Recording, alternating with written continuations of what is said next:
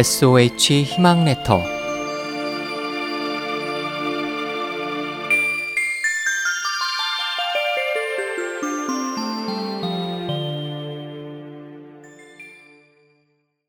천하를 다스리는 다섯 가지.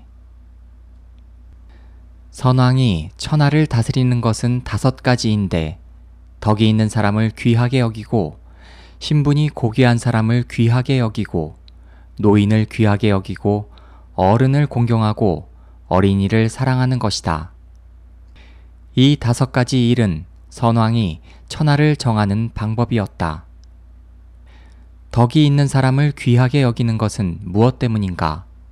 도에 가깝기 때문이다. 신분이 귀한 사람을 귀하게 여기는 것은 그것이 임금에 가깝기 때문이며 노인을 귀하게 여기는 것은 그것이 부모에 가깝기 때문이다.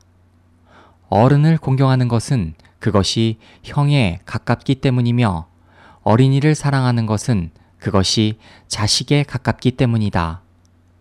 이런 까닭에 지극한 효도는 왕도에 가깝고 지극한 우애는 패도에 가깝다.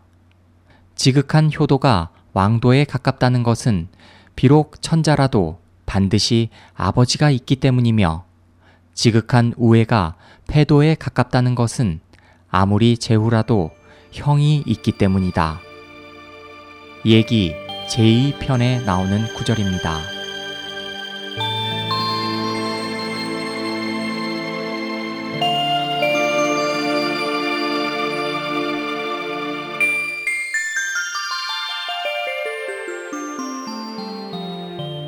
SOH 희망지성 국제방송에서 보내드렸습니다.